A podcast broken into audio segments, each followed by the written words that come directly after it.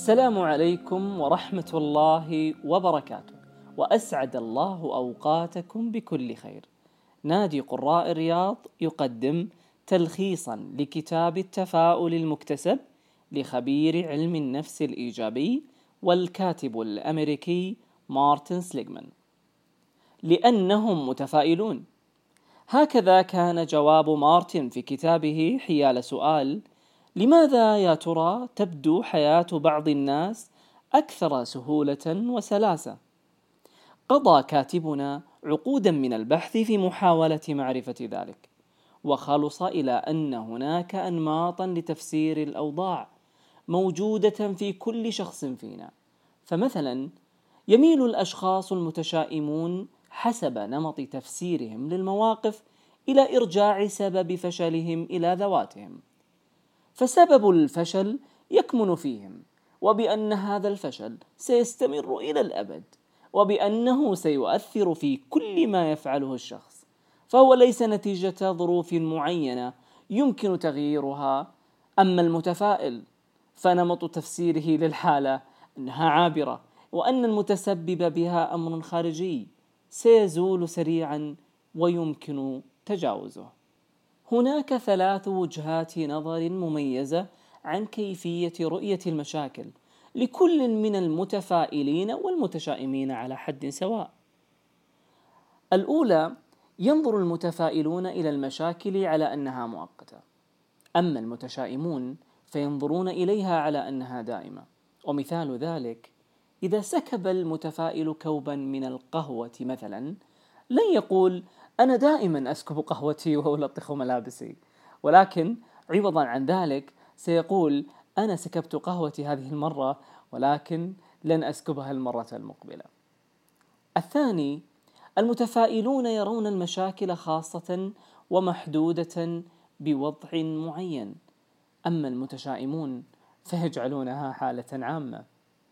مثال إذا أخفق فرد من الفريق يقول المتشائم أن هذا الفريق بأكمله كسول أما المتفائل فسيقول شخص واحد ليس مفيد في هذا الفريق ولكنني متأكد من أن بقية الفريق سوف يقوم بعمل عظيم.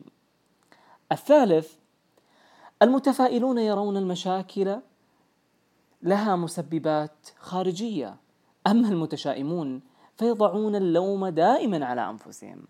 عند الحصول على الطلاق مثلا المتفائل دائما ينسب الفشل لمصدر خارجي دخيل. مثال زوجتي لم تعد تريد الأطفال. أما المتشائم من المرجح أن يلقي اللوم كله على نفسه. مثال لم أعطها الوقت الكافي لهذا السبب تركتني. روى الكاتب قصة ألن وكيف أن مساعدة ألن في تغيير نمط تفسيره ساعده في تحسين أدائه. كان ألن خجولا جدا ولا يستطيع التوازن. لذا فقد كان آخر من يتم اختياره في المباريات الرياضية. غير أنه كان رساما ذكيا مبدعا ومتميزا. كانت رسوماته أفضل ما يمكن لطفل في المرحلة الابتدائية أن يرسمه. عندما كان ألن في العاشرة من عمره انفصل والده وأصيب ألن بالإحباط. تراجعت درجاته وأصبح قليل الكلام وفقد اهتمامه حتى بالرسم. غير أن معلمة الرسم لم تيأس من حالة ألن حاولت جاهدة حمل ألن على الإفصاح عما يدور بداخله. كان ألن يعتقد أنه غبي وفاشل وأنه السبب في انفصال والديه. بصبر استطاعت معلمة الفن إقلاع ألن بخطأ استنتاجاته. وقادته إلى استنتاجات وأحكام أكثر صحة عن نفسه. بدأ ألن يعتقد أنه ليس غبي بل طالب متميز.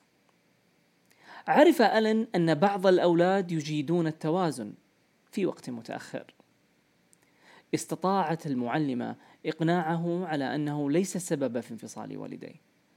في الواقع استطاعت المعلمة تغيير نمط تفسير ألن. بعد أشهر عدة بدأ آلن يكسب جوائز في المدرسة وبدأ يحقق نجاحات حتى في الرياضة. كان معكم من وراء المايك فهد الثبيتي ودمتم بود.